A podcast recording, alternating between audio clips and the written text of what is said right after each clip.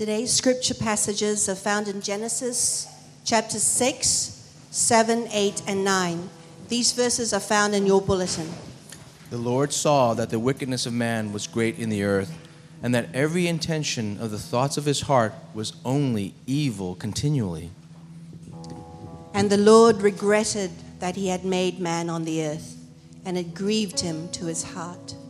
So the Lord said, I will blot out man, whom I've created from the face of the land, man and animals and creeping things and birds of the heavens, for I'm sorry that I've made them. But Noah found favor in the eyes of the Lord. And God said to Noah, I've determined to make an end of all flesh, for the earth is filled with violence through them. Behold, I will destroy them with the earth. Make yourself an ark of gopher wood, make rooms in the ark, and cover it inside and out with pitch. For behold, I will bring out a flood of waters upon the earth to destroy all flesh, in which is the breath of life under heaven. Everything that is on the earth shall die. But I will establish my covenant with you, and you shall come into the ark, you, your sons, your wife, and your sons' wives with you. In the 600th year of Noah's life, in the second month, on the 17th day of the month, on that day, all the fountains of the great deep burst forth, and the windows of the heavens were opened, and rain fell upon the earth forty days and forty nights. On the very same day, Noah and his sons, Shem and Ham and Japheth, and Noah's wife, and the three wives of his sons with them entered the ark. They and every beast according to its kind, and all the livestock according to their kinds, and every creeping thing that creeps on the earth according to its kind, and every bird according to its kind, every winged creature. They went into the ark with Noah, two and two of all flesh, in which there was the breath of life. And those that entered, male and female of all flesh, went in as God had commanded him, and the Lord shut him in. The flood continued forty days on the earth. The waters increased and bore up the ark, and it rose high above the earth. The waters prevailed and increased greatly on the earth, and the ark floated on the face of the waters. And the waters prevailed so mightily on the earth that all the high mountains under the whole heaven were covered. He blotted out every living thing that was on the face of the ground man and animals and creeping things and birds of the heavens. They were blotted out from the earth. Only Noah was left, and those who were with him in the ark. And the waters prevailed on the earth a hundred and fifty days. In the 601st year, in the first month, the first day of the month, the waters were dried from off the earth. And Noah removed the covering of the ark and looked, and behold, the face of the ground was dry. In the second month, on the twenty seventh day of the month, the earth had dried out. Then God said to Noah, Go out from the ark, you and your wife, and your sons and your sons' wives with you. Bring out with you every living thing that is with you of all flesh birds and animals and every creeping thing that creeps on the earth, that they may swarm on the earth and be fruitful and multiply on the earth. So Noah went out, and his sons and his wife and his sons' wives with him. Every beast, every creeping thing, and every bird, everything that moves on the earth went out by families from the ark. Then God said to Noah and to his sons with him, I establish my covenant with you that never again shall all flesh be cut off by the waters of the flood, and never again shall there be a flood to destroy the earth. And God said, This is the sign of the covenant that I make between me and you and every living creature that is with you for all future generations. I've set my bow in the cloud, and it shall be a sign of the covenant between me and the earth.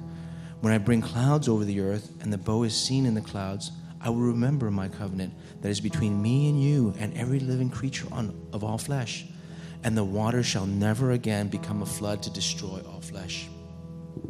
When the bow is in the clouds, I will see it and remember the everlasting covenant between God and every living creatures of all flesh that is on the earth. God said to Noah, This is the sign of the covenant that I have established between me and all flesh that is on the earth.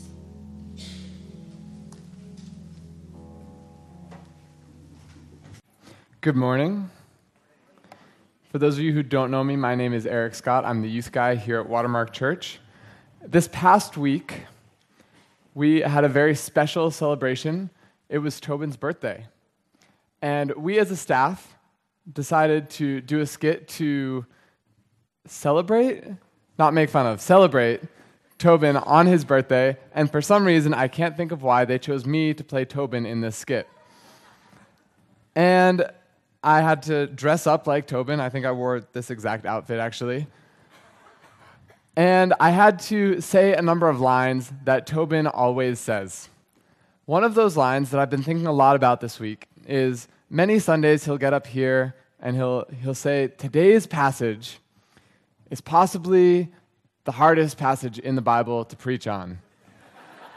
and the first couple times you hear him say that, you're like, okay, this one must be a really tough one. And then you hear him say it like five times or eight times, and you're like, where, where is the actual hardest passage to preach on?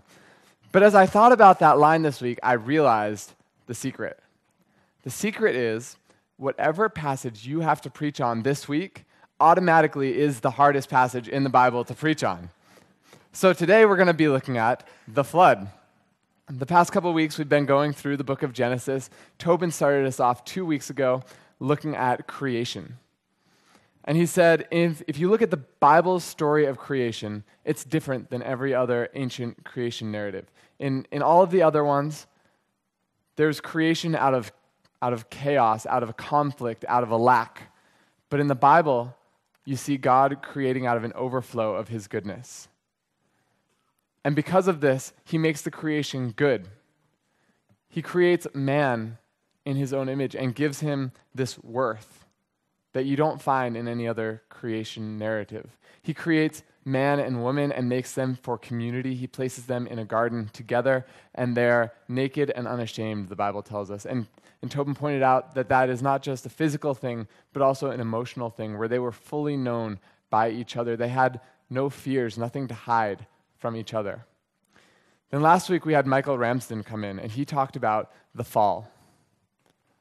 Adam and Eve, they had one command from God not to eat the fruit from one tree. They believed a lie that that fruit would make them just like God. They ate the fruit, and sin entered the world. And with that, alienation came in. And Michael went through this comprehensive list of the types of alienation that entered the world with sin. There was internal psychological alienation where we are not at peace with ourselves anymore. There's spiritual alienation where we're separated and cut off from God. There's social alienation where we are cut off from fully being able to interact with one another. There's ecological alienation where the world around us is a broken place and it is breaking down, and we have global warming. There's vocational alienation where the jobs that we were created to do don't satisfy us and don't function like they were created to. And then there's physical degradation where our bodies break down and eventually we die physically. And Michael said that this picture of death that enters the world at sin is the most comprehensive view of death that you can ever find. But that despite humanity's rebellion against God, despite the fact that we had failed so terribly, despite the fact that we had brought our death, this death on ourselves, God did not simply hit a reset button on creation, start over. He decided that He was going to rescue this creation. And so today we're going to start looking at the story as it moves forward. If you follow the story, the, the first two chapters of the Bible, Genesis chapter 1 and 2, tell of creation. Genesis 3 is Adam and Eve eating the fruit. In the next chapter, Genesis 4, Adam and Eve have two sons, Cain and Abel, and Cain murders Abel in cold blood because God accepted Abel's sacrifice and not Cain's, and Cain was angry about it. And then you get to Genesis chapter 6, where it says, the, the thoughts and intentions of man's hearts were only evil continuously. It's a sort of big, rapid jump. Eat a fruit, three chapters later, the thoughts and intentions of man's heart are only evil continuously. I think, for me at least, when I look at that, it's like, what happened here? Why did this escalate so quickly? But the thing is that it's actually a very logical progression. In the garden, God created Adam and Eve to have a relationship with Him. He created Himself as the center of their lives. And then, by eating the fruit, by disobeying Him, they separated themselves from Him and cut themselves off from this life. Moving forward, humanity is operating in this sense of separation, in the status of separation from God and spiritual deadness. And that as the, as the human actions get worse, it's not that humanity's condition is actually becoming worse and worse and worse. It's just that they're showing more and more symptoms of their state that's already inside themselves. The fact is, ever since Adam and Eve eat the fruit, humanity is dead, separated from God, alienated. And the question is not how did it escalate so quickly in just three chapters and a few generations to from eating a fruit to being only evil continually. The, the question is how much grace did God have to show to restrain it from just happening instantly like that? But we get to Genesis chapter 6. The thoughts and intentions of man's hearts are only evil continuously. It's a great, happy way to start out this passage, right? And we see God looking in at this situation, and he says something has to be done about this. This cannot endure. I'm going to wipe out everything on the earth. And he decides to, to send a flood to destroy everything, but out of this creation, he's going to save one man and his family. He's going to save a man named Noah. He's going to save a, a couple of every type of animal out there so that they can repopulate the earth after this destruction is complete. Now, as a kid, I was always sort of taught that God saved Noah because Noah was a good guy.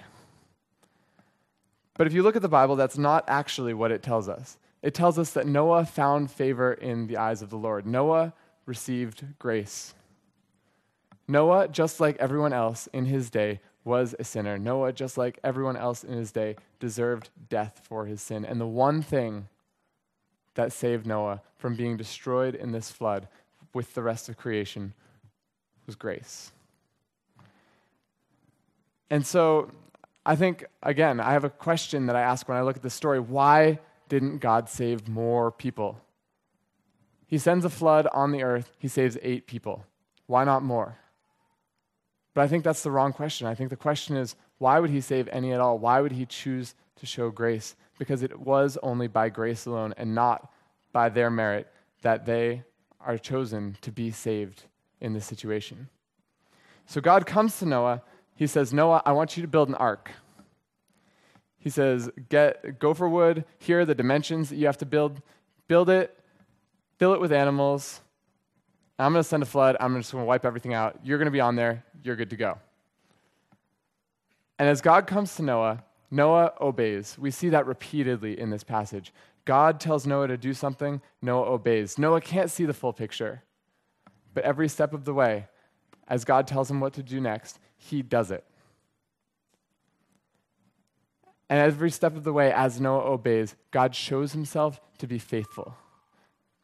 God takes care of Noah. God protects Noah and his family. And I think, just as a side note, Noah can be a great example to us in this. If you look at the story, God comes to Noah, gives him a command to do something which had never been done before, in preparation for an event that had never happened before. If you look for any human logical explanation for why Noah should have done this, there was none. The Bible tells us that before Noah's time, it had never rained before on the earth. Noah lived in a dry area. And God says, Build a big boat. And Noah's like, Okay. He starts building. There had never, if, if Noah looked for a logical reason to build this boat to obey God, he never would have found one because it didn't exist, because the things that God was saying were going to happen had never happened before. And yet, Noah trusted God's goodness. Noah trusted God's faithfulness. Noah obeyed. Noah built the boat, and God rescued him. And I think a lot of times in our lives, we feel God calling us to do something, and we're like, I need to find a logical reason why I should obey God. But the thing is, He's God. And sometimes there's no logical, reasonable explanation for why we should do things other than that God said to do it. And everyone else will look at us and say, like, that's weird. What's He doing? But if God tells us to do it, then God will be faithful to protect us and keep us safe and take care of us through that. And so Noah obeys. Noah builds the ark. God protects him and his family. Noah loads the animals onto the ark. They get everything ready, and then the doors of the ark close and the rains come. And if you look at the story of the flood, it's actually really interesting. In, in many ways, it's an undoing and redoing of creation. If you look at the story of creation in Genesis chapter 1, you have, it starts out with just there's darkness over the face of everything, and there's water everywhere, and the Spirit's hovering over the water. And then the days of creation come and God makes light, and then God separates the water below from the water above, and He brings chaos, He shapes chaos into order. He makes land, He makes plants and trees, He makes the sun, moon, and stars, He makes birds and fish and animals on the ground, He makes man in His own image. And as you look at the story of the flood, basically all of this happens backwards. So, day one, the light was created. In the flood, the clouds come in and cover up the light, and darkness is here once again. Day two of creation, you've got the waters below on the earth separated from the waters above. But in the flood, the rains come, and these waters are once again combined. Day three of creation, you've got the land coming up out of the water. But as the flood comes, it comes up and it covers up all of the land. Day four of creation, the sun, moon, and stars are created. And again, they're covered by the clouds so that they can't be seen temporarily. Day five of creation, the fish are created. They can sort of survive the flood, I guess. But the birds, the birds are wiped out. And then day six of creation, the animals that go around on the ground and man are created. And again, they are wiped out by the flood. So that by the end of the 40 days, we're back to the state where water is over the face of everything. We're back to the very beginning of the creation story where there's just darkness and water. And it's at this point that God begins to restore this work of creation.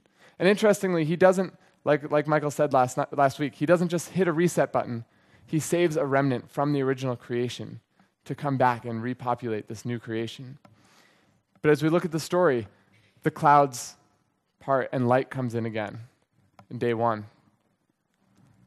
The waters below and the waters above separate as the rain stops, mirroring day two of creation. As time goes by, the waters on the earth lower, and the land once again comes out, and trees and plants begin to grow, mirroring day three of creation. The sun, moon, and stars, they'd always been there, but they become visible again, mirroring day four of creation. The first animal that Noah sends out of the boat is a raven, a bird which was created on day five of creation. And the second animal he sends out, the story tells us, is a dove.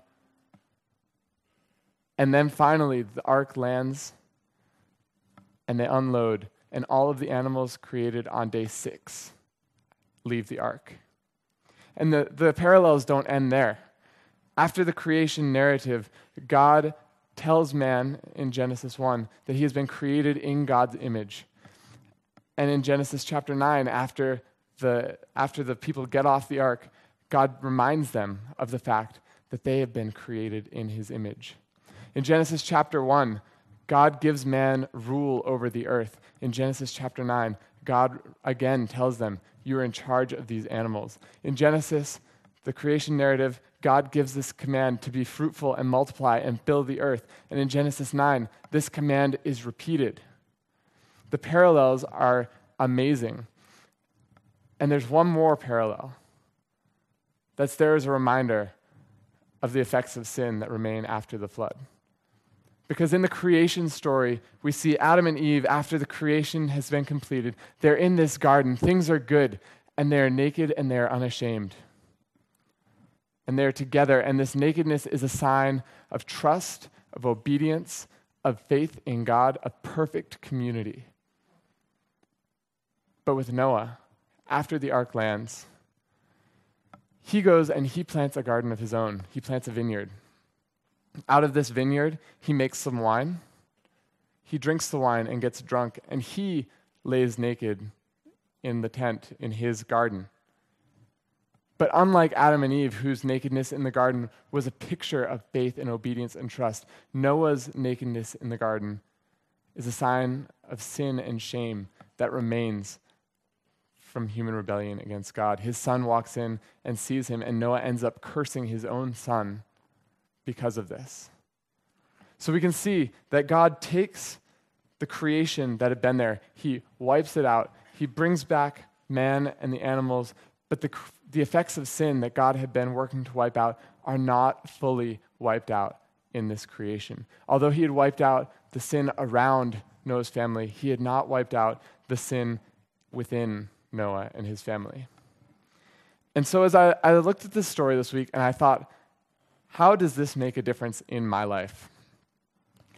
I found a few different ways. The first way is that all of my community must be centered around God. If you look at Genesis chapter 1, God creates man and woman, and as he creates them, he puts himself at the center of their community. He creates Adam out of the dust, and the first thing that Adam sees when he comes to life is God. And he knows himself as created in God's image in this relationship with God. And when God decides to make a woman, he doesn't just say, Oh, here's a woman, Adam. He puts Adam to sleep, takes Adam's rib, and makes a woman. And the first thing that the woman sees when she comes to life is God, because her boy is asleep. And she sees God and she understands herself in this relationship with God. And it's only after she's established the fact that she is in this relationship with God, first and foremost, that God introduces Adam and Eve to each other. And as they go through life together, they understand that although this is good, although they are meant to be together, God is ultimately the one at the center of it. And with the fall, that understanding is lost. At the fall, human community in many ways replaces God in our lives. So that when you look at Genesis chapter 6, as God's explaining why he's sending the flood, it talks about how the, the sons of God saw that the daughters of man were attractive. Many people think that this means that the, the guys who believed in God were going and marrying any girl, regardless of whether she believed in God or cared about God or whatever. And they were putting their desire to be loved and their desire to be with someone in a relationship before their desire to be in a relationship with God. And this community that God created for good to point us back towards Him instead becomes an idol that replaces Him in these people's lives and that drives them away from God. And this is something that I see in my life all the time. Like, I love, love being around people.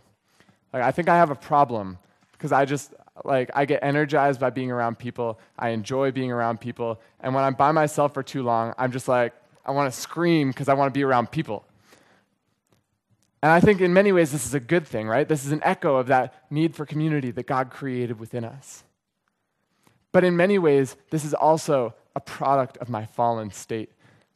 Because when I reach this point, I just want people around me so badly that I reach out and I cling to people and rather than seeing them as, as gifts from God to help point me back to them, I see them as tools to help fulfill my desire to be loved. Rather than using them to help me worship God, I use them as idols that point me away from God. And in these times, rather than, rather than engaging in true gospel community, I look for people who I think will make me feel good. I look for people who I can be comfortable around and rather than using community for worship, it drives me away from God. Rather than having God at the center of my community, I put myself at the center of my community. And everyone there is there for me, at least in my mind. And this story reminds me that God has to be at the center of my community. In this story, when man puts himself at the center of his community rather than God, God wipes them out. And after the flood, he again places himself at the center of human community by making a covenant with man. The first thing off the boat, he makes a covenant, reestablishing himself as the center of our community. And so in my life, I need to put God at the center of all my community. The second thing that I saw from the story of the flood that I think really impacts my life is that I need to remember this one this one's going to like make us cringe a little bit I think when we hear it. But remember God's role as judge in the earth. See, I think we don't like to think about God in his role as a judge because it's uncomfortable. It's not fun, it's not safe. And I think there are two main reasons why we don't like this. First off, we want God to exist to make us happy. At least I do in my life. In, in my life, I am the person that I spend the most time with. Everything that I do, I think back to how will this impact me? When I look around at the world, I think I want to be happy. I'm aware of how everything else in life impacts me. And I want God to be just as concerned about making me happy as I am. And I think that's probably a pretty universal thing. Am I the only one? I hear giggles, so I think I'm not the only one. I think they're nervous giggles. I don't want to confess that that's actually me too. And so I want God to exist to make me happy. And if God is judge, and if God's judgment can mean that he sends a flood that wipes people out, that seems contrary to their happiness. Because part of happiness would seem to be being alive to enjoy that happiness. And so the fact that God is judge goes against my desire here for God to exist to make me happy. We think God's job is to give us good grades in school, help us get the right job, get the right promotion, find the right spouse, have the right kids, have a great house, and put us in a position where we can get everything else we need in life on our own. I think that a lot of times is the definition of happy that we assign God to give us. But the thing is, if you look at the Bible, that's not God's role. That's not why God exists. It's actually not that God exists to make us happy, but that we exist for God's sake. Colossians chapter 1 verse 16 says, "For by him all things were created, things in heaven and on earth, visible and in- invisible, whether thrones or dominions or rulers or authorities, all things have been created by God for God." Now we fall in that list under visible things and things on earth. So we're included in that list. And it says that we have been created by God for God. We exist for God, not Him existing for us. If we continue looking at the Bible, Psalm 46:10 says, "Be still and know that I am God. I will be exalted among the nations. I will be exalted in the earth." The purpose of the earth existing is not for Eric Scott to be happy and comfortable. The purpose of the earth existing is for God to be glorified.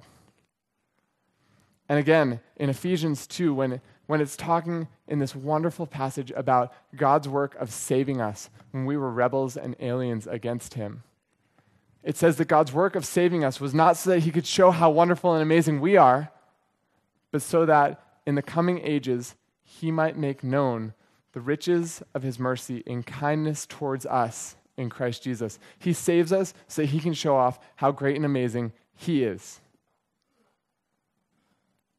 We exist for the glory of God, which means that God has the right to do with us what he pleases. And if that includes judging us when we deserve it, then he has the right to do that according to the Bible. Now, the second reason that we don't like the idea of God being a judge is that we don't actually think we're that bad. We look around ourselves and think, like, mm, Hitler, he was a bad guy. I'm not him. I deserve another chance. Mm, Stalin, he was a bad guy. I'm not that bad. I haven't killed that many people yet. I deserve another chance. And as long as we look around ourselves at broken humanity, we can always find someone worse than us to compare ourselves against so that we can say, oh, I think I deserve another chance. And we think of God as operating on the same scale, like we're a little better than someone else. Maybe he's a little better than us, but that doesn't give him the right to judge us, right? The problem is that's not how the scale works. It's not that, it's not that Hitler is here and we're here and God is here. The problem is that God is totally different than us, that He is perfect, He is good, and we are not. That we, as His creation, owe Him our allegiance, and we instead have been rebels and traitors and turned against Him. And as a result of this, it's not that we deserve to just be looked down on a little and be like, sorry, you're not as good as me, but we deserve death. And so, as we look at our state, we see that God has the right to judge us because we exist for his sake, that we deserve to be judged because we're sinful and we are not up to his standard. And that just doesn't make any good news, does it? If we look at this problem of God being judged, if we put ourselves in the story of the flood, basically we see that we're drowning with everyone else and we deserve to be drowning with everyone else which, at least in my book, is not good news.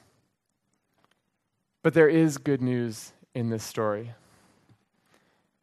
See, the, the flood was an act of love. The flood was an act of love because God's greatest concern among us is setting his people apart for himself because he knows that the path to true life lies in a relationship with himself and that sin is a barrier to that relationship. So in the flood, when God acts to wipe out sin, he's tearing down the barriers that keep Noah and his family from being able to experience this perfect relationship with him. That God cares so much about his people being able to have this right relationship with himself that he would sacrifice everything, including the rest of creation in order to accomplish it and tear down the barriers that keep it from happening. And as we look at the story of the Bible, there is one other place where we see the great extent to which God will go in order to tear down every barrier that keeps his people away from himself. There's one other story in the Bible that shows the great extent to which God hates sin, the great extent to which God wants this sin torn away from creating a barrier between us and Him. And unlike the flood, this other one event is absolutely successful in its work. And that one other event that shows how great God's love is for us, how much He desires to have this barrier of sin taken away from our relationship with Him, is the death of His Son on the cross. The cross is how God's role as judge can be good news to us because although we deserve his judgment, although he has the right to judge us, he steps in and he takes our place and takes his full wrath upon himself so that we don't have to bear it. The cross is the place where God's justice, as one who is perfect and cannot be in the presence of sin, and God's love, as the one who wants to rescue the sinners who have turned against him, come together. And where once for all sin is defeated and destroyed, and we who stand deserving of judgment can be set free without God having to give up his justice. And I think as long as we try and downplay the role of God as judge, we're going to create a lot of problems. We're going to downplay the severity of our sin because uh, if God's not actually going to judge it, then I can do whatever I want. We're going to downplay the importance of salvation because if Christianity is a life system that works for me, and Buddhism works for someone else and atheism works for someone else, then they found what works for them, no problem. But if there is a God who is judge, then it's not just about finding what works for you, it's about finding truth. Because the truth is, if God exists as a judge, like the Bible says that he does, there's going to come a day of judgment. And the only hope for us, just like the only hope for Noah of being saved, is grace. And that grace is found through the cross.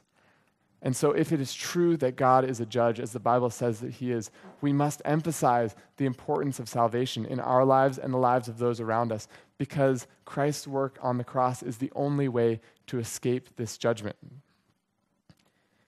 If we downplay God's role as judge, we downplay God's love for us. Because if there's no judgment coming on us, what's the point of the cross? What's God showing us in the cross? The thing that makes the cross so powerful is the fact that God is a righteous judge, that God does have wrath coming against us for our sin, and that He stepped in and He took our place. That the judgment that we deserved fell on Him instead of us. If we downplay God's role as judge, we're going to rob others from the opportunity to hear about this great salvation because we're not going to be inspired to tell them about it. And so, understanding that God is judge is hugely important in the story of the flood. And the one other way that the story of the flood should impact my life is to give me hope. Because as we look at the Bible story of the flood and its effects, God works this great catastrophe that wipes sinful humanity off the face of the planet, but it does not ultimately succeed.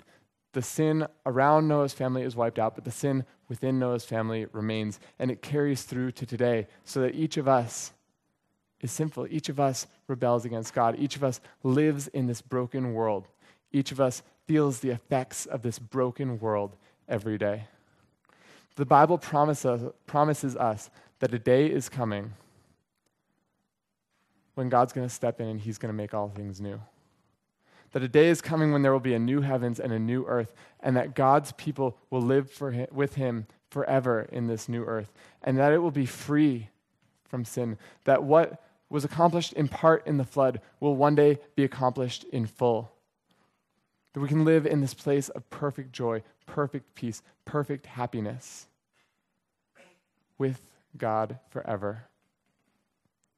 And that the accomplishment of this is made possible only through the cross and the death of his son. So let's pray. Father, we thank you for the fact that you love your people. We thank you for the fact that you are committed to do anything to tear down the barriers that keep us from you. We thank you for the cross for you stepping in and bearing the judgment that we deserve, for dying in our place, for taking the punishment for our sin, for defeating its power once and for all. We pray that as we go throughout this week, that this reminder of your power, of your justice, and of your love will empower us to love our neighbors, to share your good news with them